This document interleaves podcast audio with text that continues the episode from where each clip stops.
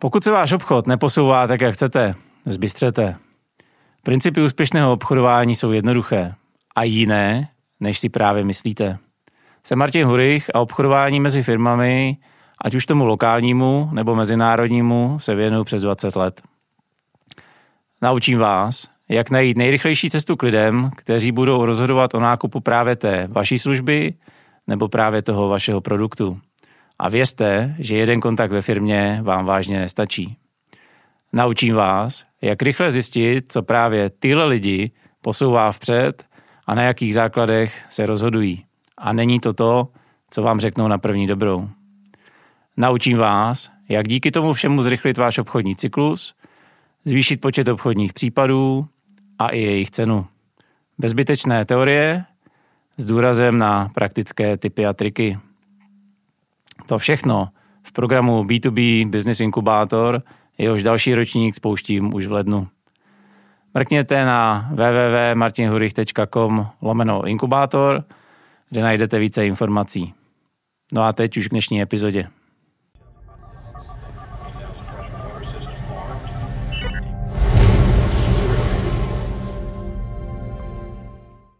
Dobrý den, já jsem Martin Hurich a tohle, tohle je zážeh.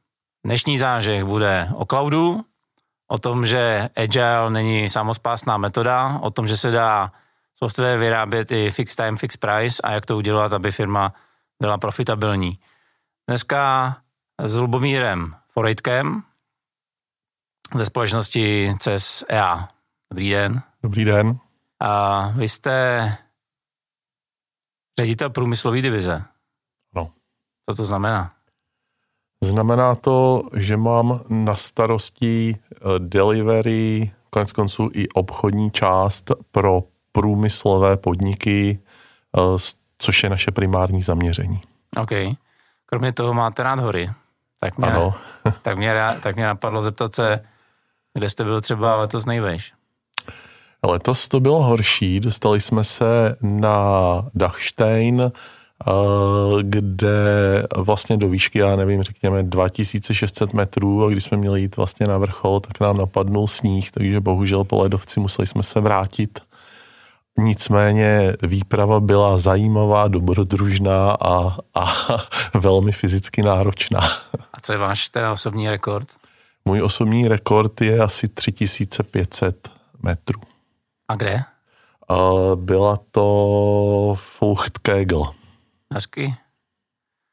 Tak jo, uh, hory necháme prozatím bokem, bohužel teda, že hory mám taky rád. Uh, a půjdeme se podívat, půjdeme se podívat na vás, na, na firmu, kde momentálně jste, aby jsme pochopili vlastně z jakého úhlu pohledu budeme potom uh, uh-huh. komentovat a možná i některý uh, zaběhlý termíny dost možná tepat. Uh-huh. Tak jak jste se ocet uh, v CSTA?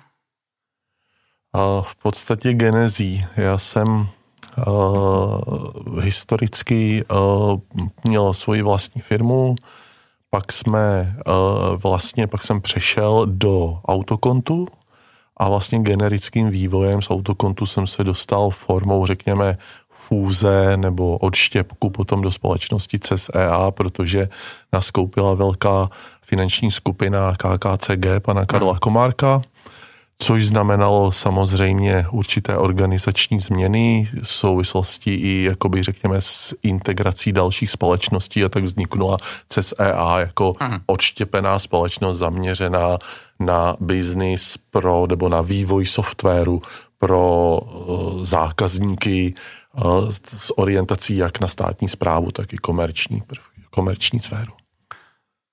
Uh, jste mi říkal, že ročně dokážete odbavit 100 projektů.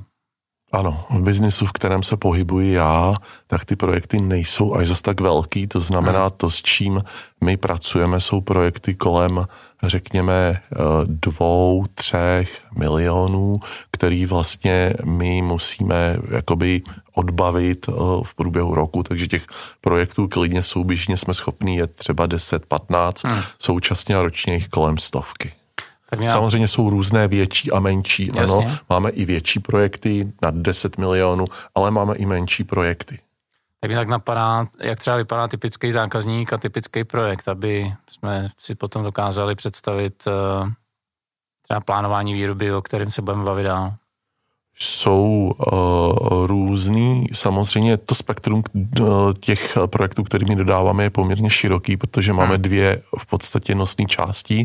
Jedna je, část je průmyslová, dodáváme průmyslová řešení, což je řešení typicky sběru dat ze strojů a vyhodnocení vlastně informací, které z toho dostanete, to je jedna oblast.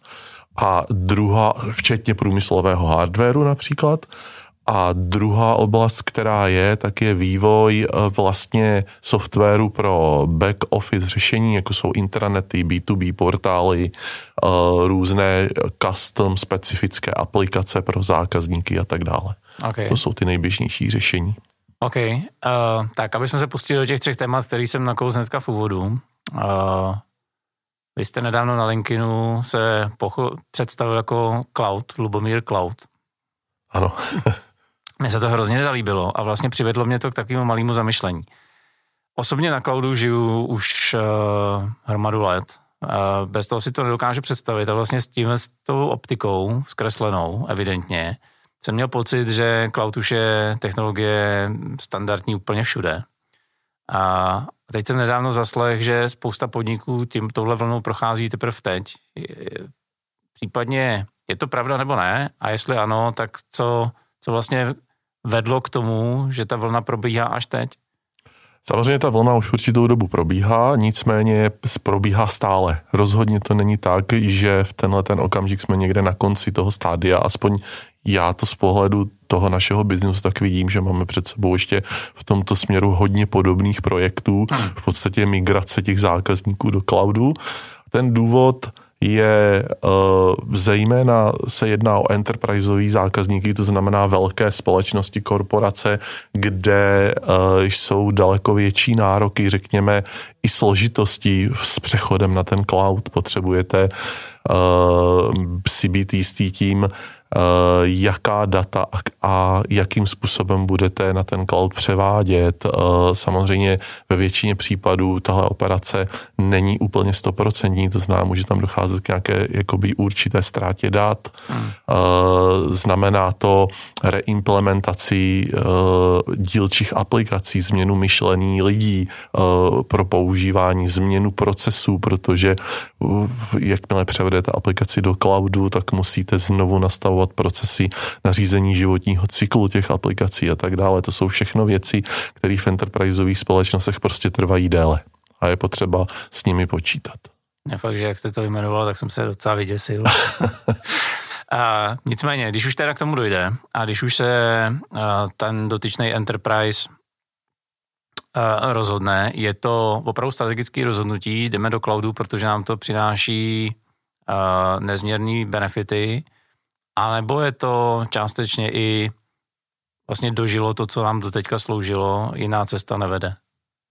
Já věřím, že je to někde uprostřed. Hmm. Protože uh, samozřejmě to, že něco dožije a má a stojím před rozhodnutím, jestli investovat zpátky, ať už do infrastruktury, na které provozují ty aplikace a potom jakoby do uh, upgradeu nebo nákupu nových těch aplikací, nebo to vezmu a převedu to na cloud, tak eh, samozřejmě je hrozně individuální otázka a každý zákazník to řeší v podstatě per partes, protože každý má jinačí výchozí bod, z kterého vychází, i jinačí podmínky, který na to má.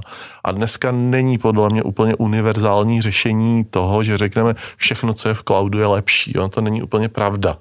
Jo, jo. Takže, takže je to opravdu třeba posuzovat individuálně za mě.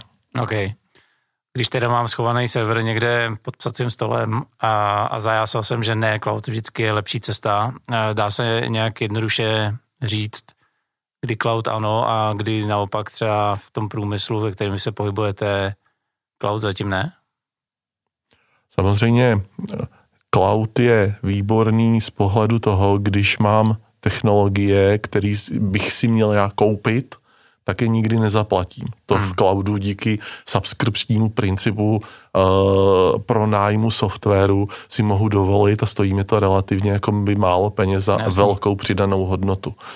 Naproti tomu typicky u průmyslových podniků dochází, zejména než třeba sbíráte ty data ze strojů a tak dále, ke zpracování obrovského množství dat. A když si představíte, že by z nějakého stroje nebo z čeho měly jít data přímo do cloudu, tak to prostě nedává smysl, protože vy tam musíte, po, nemáte ani třeba tak výkonný internet, přes který byste dokázal vlastně ty data procedit a tak dále. Takže je potřeba opravdu ty faktory dávat a říkat, toto je výhodnější takto a toto je výhodnější takto.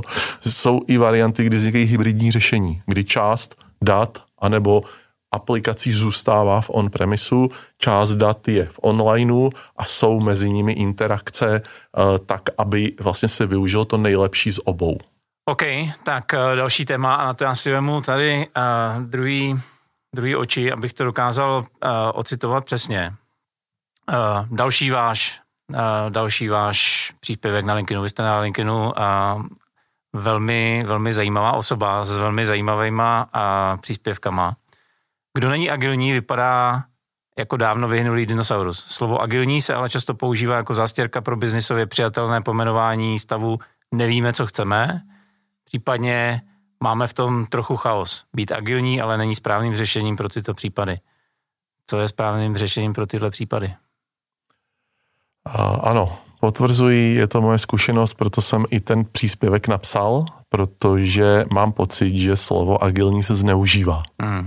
A samozřejmě já nemám nic proti agilní metodice, to bych rád tady řekl na začátku, je to velmi dobrá a produktivní metodika. Na druhou stranu, eh, často, tak jak jsem napsal, se za to schovává ta nepřipravenost. Mm. Buď toho zákazníka, nebo toho vývojového týmu, nebo prostě někoho, a říká, budeme to řešit agilně. Čímž říká, budeme to řešit postupně, protože nevidím na konec, nevím, co chci, nevím, kam se chci dostat a tak dále. A za mě uh, agilní přístup v tomto směru není úplně ideální, nebo nemusí být ve všech případech ideální varianta, protože od toho máme nějaké tady analytiky a nějaké analytické přístupy, kterými dokážeme vlastně vydefinovat to zadání, vydefinovat to, co je potřeba, kam se máme dostat a na základě toho vydefinovat požadavky na to, co chceme. Což je za mě mnohem produktivnější a v potažmo i levnější, protože se tím vyhnu tomu, že se dostanu, řekněme, do slepé uličky, kde nechci jít a v rámci agilní metodiky se i v některých případech musíte vrátit a jít jakoby jinou cestou. Hmm.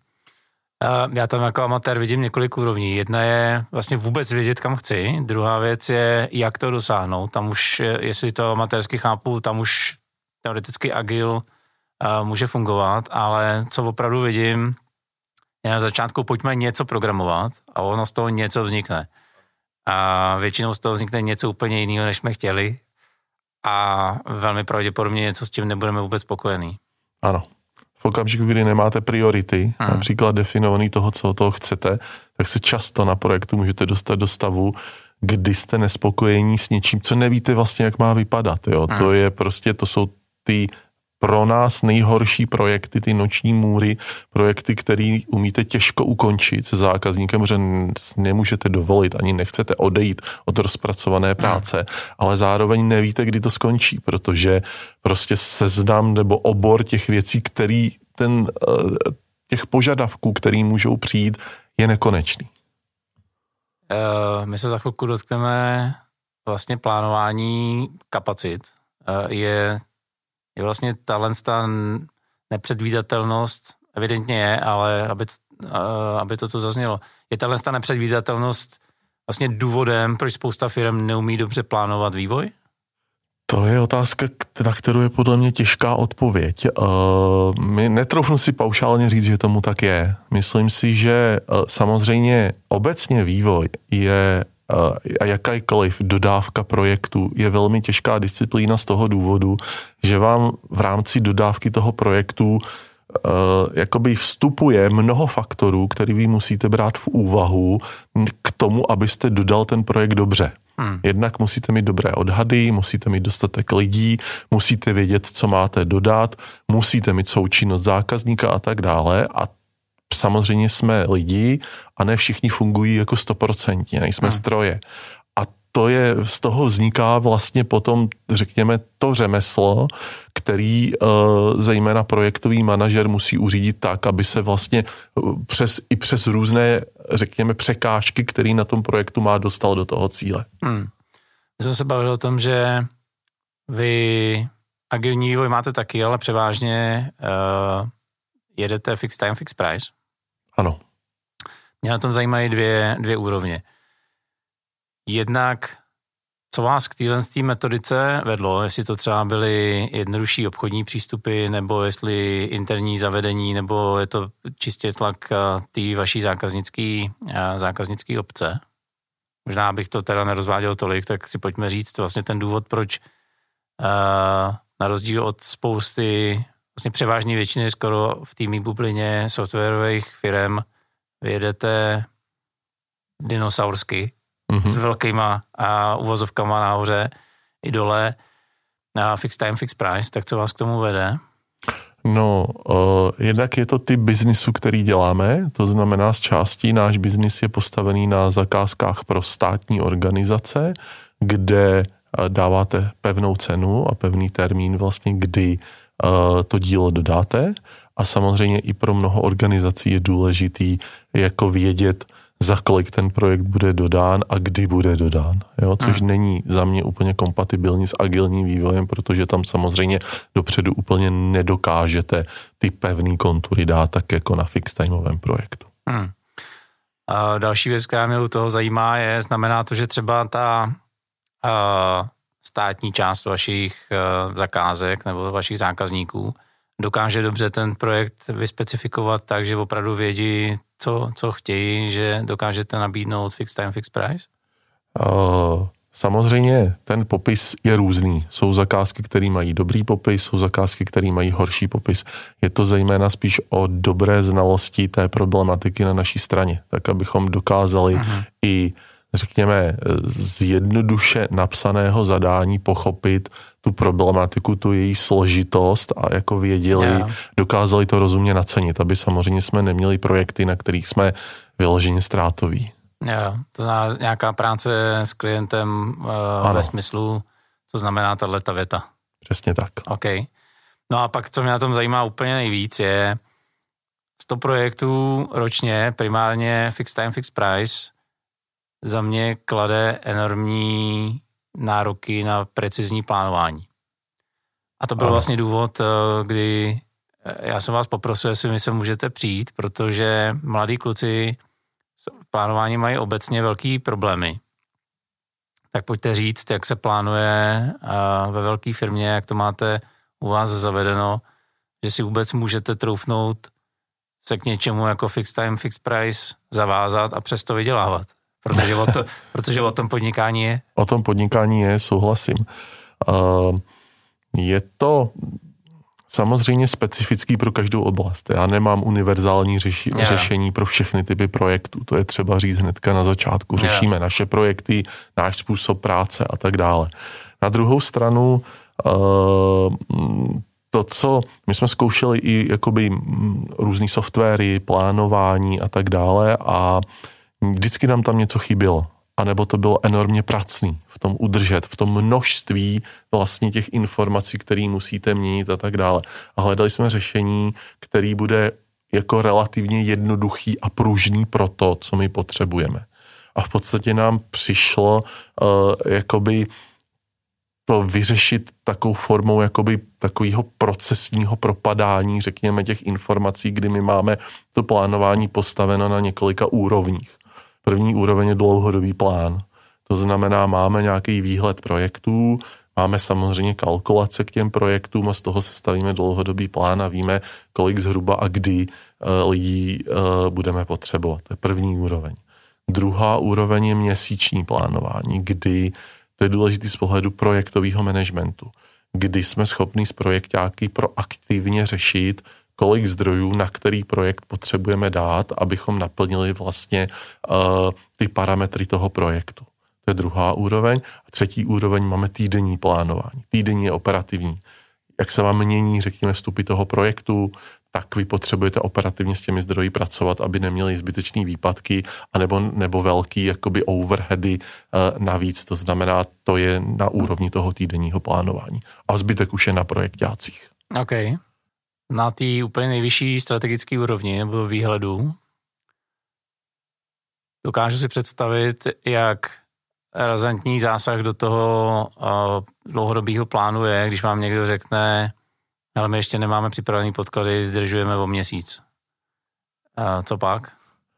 To je náš největší boj, musím hmm. říct. Největší boj je vždycky uh, v situaci, kdy, když obchodník uzavře biznis, tak zákazník předpokládá, že druhý den stojíte na startovní čáře a začínáte projekt. Uh-huh a do toho vlastně vy řešíte, že máte jiný projekt, který jste plánoval, že skončíte ke konci měsíce a on se vám z nějakého důvodu posune, protože něco.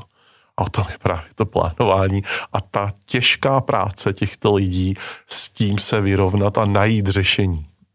Dokáže teda obchodník pracovat uh, nějak s timelineou a rovnou plánovat, podívat se do kapacit a říct, teďka nezačínáme, začínáme až za, případně začínáme teď, ale bude to o 20% dražší. Snažíme se o to. Hmm. Samozřejmě je to vždycky o diskuzi, protože uh, nevždy je to možné, ale jakoby pracujeme s tím takto, pokud to jde. To znamená, na jak dlouho vidíte plánované projekty? Minimálně půl roku. OK. A co bych měl dělat jako, řekněme, ne tak velká a zkušená firma, abych vůbec toho docílil, protože mnohdy viditelnost není za nejbližší rok? Důležitý je si podle mě ujasnit priority, hmm. protože celá ta diskuze uh, toho plánování je o prioritách. A prioritách toho, co musím udělat teď a co můžu odložit. Hmm. A za mě toto je to nejtěžší a nejdůležitější v rámci toho plánování. Hmm. Jste říkal, že za divizi zodpovídáte i za obchod. Ano a, a i za delivery. Ano.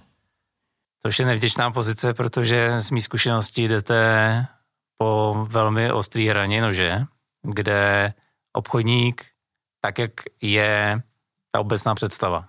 Všecko slíbí a všecko musí být uh, co nejrychleji, co nejlevněji a, a co nejlíp.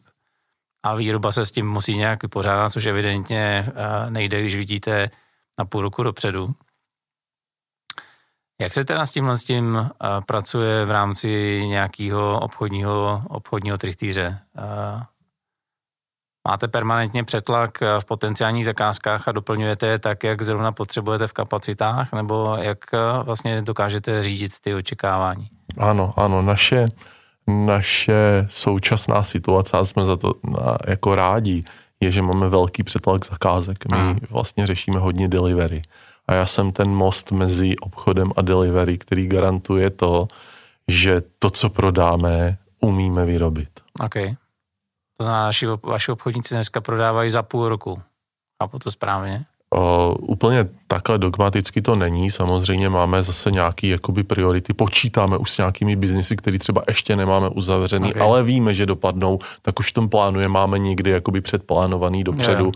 Ale plus minus uh, ten výhled, který máme, je cca půl roku. No. Hmm. Vy, byť teda do nějaký specifický nebo relativně specifický oblasti, jestli jsem to dobře pochopil, nabízíte vývoj na míru. Ano. Jak se za vás, evidentně dobře, ale jak to teda děláte, prodává vývoj na míru? Protože to za mě je snad jedna z nejtěžších obchodnických disciplín. Na nic si nemůžu šáhnout, jenom mi slibujete, že všechno, co já chci, uděláte, jak nejlíp umíte. Je to o tom přesvědčit toho zákazníka, že mu rozumíme. Že rozumíme tomu biznisu, který ten zákazník dělá. To si myslím, že je to nejdůležitější. Že obchod nemíru nemůže přijít uh, obchodovat někdo, kdo nerozumí tomu typu biznisu toho zákazníka. Hmm. A uh, pak už vy tam jakoby máte mnohem jakoby větší šanci uh, s tím zákazníkem si porozumět a pochopit to zadání a i ten zákazník vám získá důvěru. Říká, ano, to je někdo, kdo jakoby rozumí mým potřebám a já mu věřím, že je schopný ten projekt dodat. Hmm.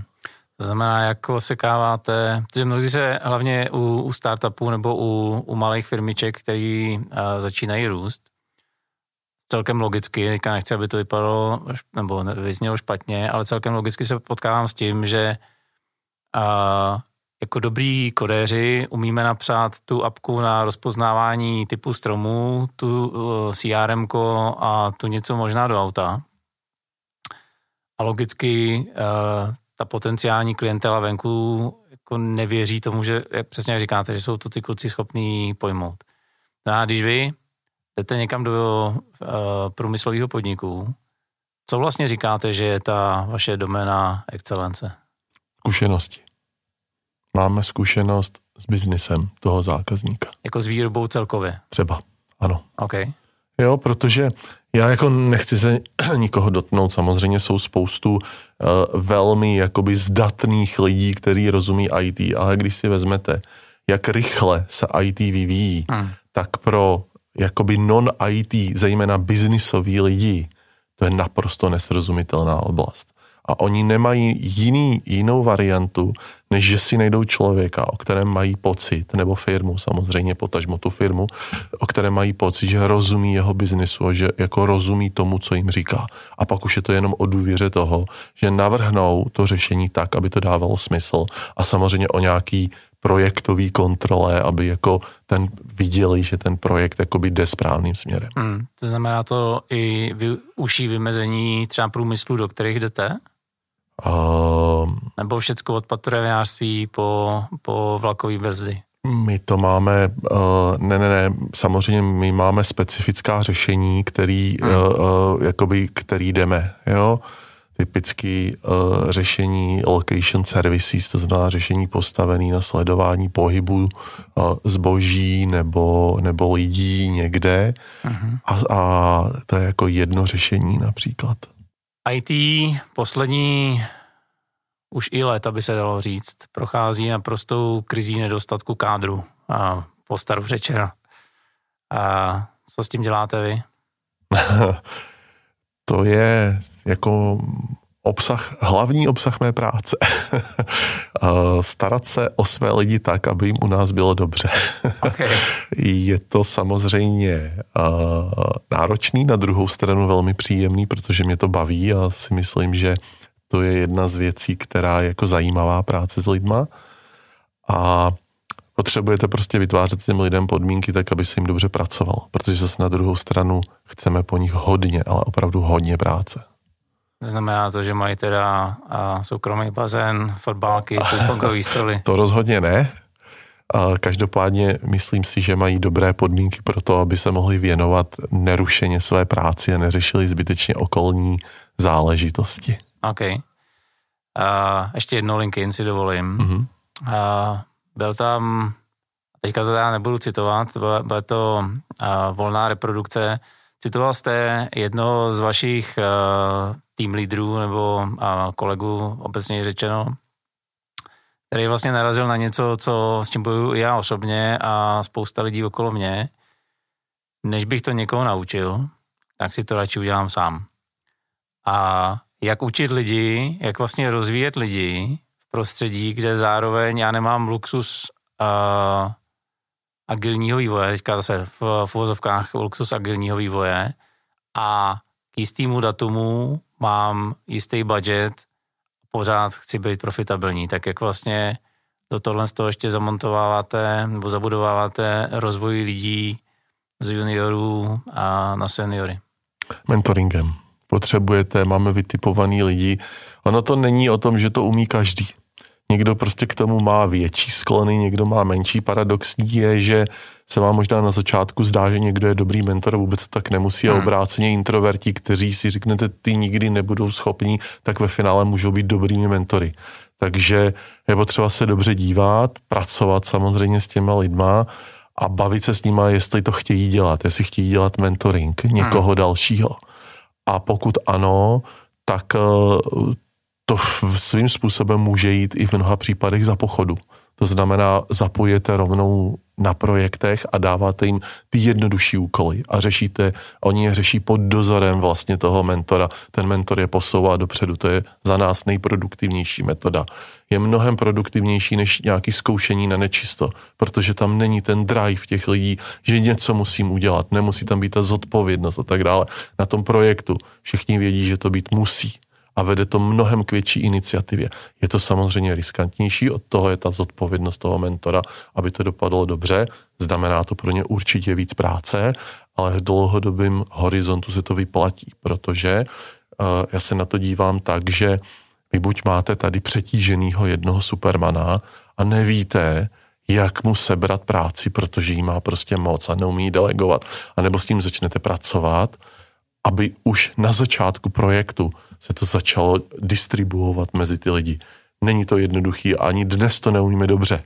Taky se dostáváme do situací, kdy, kdy to jako neumíme a snažíme se tomu aspoň v majoritě případů předcházet, aby se nám to stávalo co nejméně. Hmm. Evokuje mi to dvě otázky. Když hoří termín, tak uh, má přednost Mentý nebo, uh, nebo Superman? Uh, termín a nebo uh, zaučení Mentýho? Samozřejmě, když hoří termíny nebo máme projektové issue, tak potřebujeme hrubou sílu, potřebujeme hmm. ty lidi napřímit na rovno. Hmm. A druhá věc, jak že být Supermanem je pro spoustu lidí a já takový býval příjemná věc. A jak vlastně tyhle ty lidi motivujete k tomu, aby se té supermanské pozice vzdali, protože ne každý to nese dobře a spousta lidí si tu aureol, uh, gloriolu Supermana buduje cíleně. V momentě, kdy potom okolo něj vyrůstá tým, který by tu práci teoreticky měl uh, převzít, byl schopen převzít, tak uh, Superman není úplně šťastná osoba. Uh, za mě to je určitá vývojová fáze. Okay. Všichni jsme asi prošli uh, fázi Supermana až do okamžiku, kdy jsme se dostali do stavu, že říkáme už dost, já už nemůžu pracovat víc jak 16 hodin denně a já mám taky jiný život, nejenom pracovní a tak dále. A pak se začnete uvažovat na tom, co v tom životě potřebujete změnit. Jo? A tohle někdo k tomu dospěje dřív a někdo později. Ale myslím si, že k tomu musí dospět jakoby každý. A druhá věc samozřejmě je atmosféra v tom týmu. Vy musíte budovat ten tým jako tým a tým nejsou jenom útočníci, tak jak to je ve fotbale, musíte mít záložníky, obránce, brankáře a tak dále. Takže Supermanem se přestan, přestanu být z donucení de facto. Uh, v podstatě ano. Buď vyhořím, anebo začnu mentorovat. Ano. Hmm. A nebo ten tým, jakoby, nebo i ta zkušenost potom je takový, že ten tým od určité velikosti má i určitou samočistící schopnost. Vy hmm. od určité velikosti, řekněme, od nějakých devíti, desíti lidí výš, potřebujete umět spolupracovat. Hmm. A lidi, kteří na sebe kumulují a nechtějí třeba sdílet informace a mají to, tak ten tým s ním dřív nebo později přestane spolupracovat. Hmm. Poslední citace dneska. Spoždění projektu v IT se tak trochu stalo normou. A to jsou hrozně škaredá slova, což nic nemění na jejich pravdivosti. Špatně by však bylo, kdybychom k tomu jako normě přistupovali. Co s tím? Dobrá otázka a odpověď na to není jednoduchá. tak proto ji dávám vám. uh, plánování. Plánování. Nic jiného. Uh, já vím, že plánování jako eh, je, není úplně záživná práce. Na druhou stranu není jiná varianta, jak tomu předcházet. Prostě mám nějakou kapacitu výrobní, kterou jsem schopný obsloužit a buď to uh, ji dokážu vytížit a víc ne, a nebo dřív nebo později narazím na nějaký problémy. A navíc IT svět je ještě postaven tak, že uh, to rozložení, když poslední dobou už to tak není, ale není jako rovnoměrný v průběhu roku. Samozřejmě konec hmm. roku vzhledem k tomu, že končí fiskální rok většině společností, je prostě extrémní. Hmm. Jo, to i u nás je extrémní. Prostě i když se snažíme plánovat se vším všudy, tak víme, že ten konec roku je prostě velmi náročný, dokončujete mnoho projektů a tak dále. Implicitně prostě všechno směřuje k tomu konci roku. Hmm To byla ta stavovská čest, uh, jako ajťák se snaží všechno odbavit čas a nekazit renomé, uh, řekněme, týmí branži. Jak bych se, a to si myslím, že bychom mohli dát i do bonusu, jak bych se k této premise, že všecko je dodáno později IT, měl stavět jako potenciální klient. Jak bych se třeba měl já na to uh, celý soužití po nějakou dobu se svým uh, externím IT partnerem, nějakou firmou, která mi bude vyvíjet, uh, řekněme třeba CRM nebo ERP na míru, uh, připravit, aby k tomu spožďování nedocházelo nebo v minimální míře. No, za mě samozřejmě je dobrý k tomu přistupovat racionálně.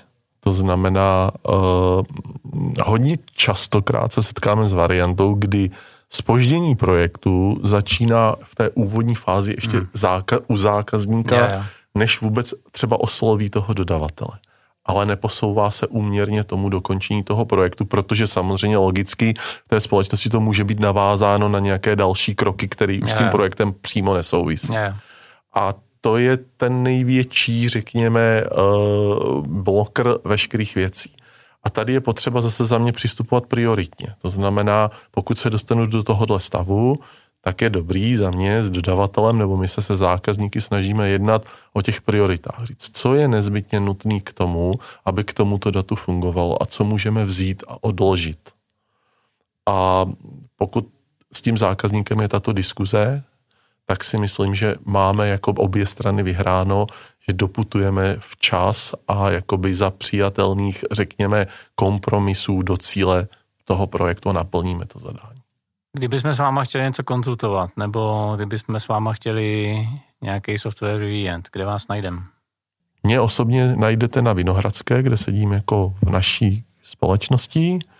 Uh, jinak uh, my jsme poměrně distribuovaný na vícero místech, takže já mám lidi v Brně, v Ostravě, v Teplicích a v Praze. A kontakt najdeme na LinkedInu. Kontakt najdete na LinkedInu. Ano. A pokud máte chuť uh, posluchači a diváci si občas přečíst, jednou týdně jsem koukal. A, jednou až jednou za 14 dnů, no. A trochu pichlavý příspěvky, ale velmi dobře mířený na téma IT, tak uh, určitě dávejte zvoneček, protože na mě se to vyplatí. Děkuji moc, bylo to prima. Taky děkuji.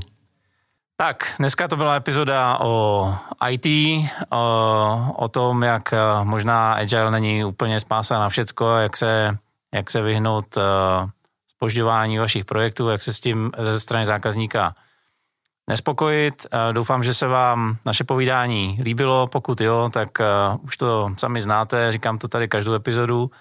Lajkujte, odebírejte tam, kde právě posloucháte nebo se koukáte, protože bez toho se o nás svět nedoví.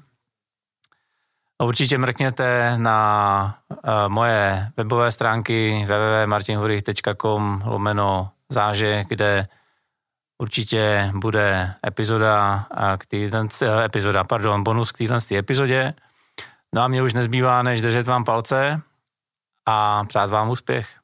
Díky.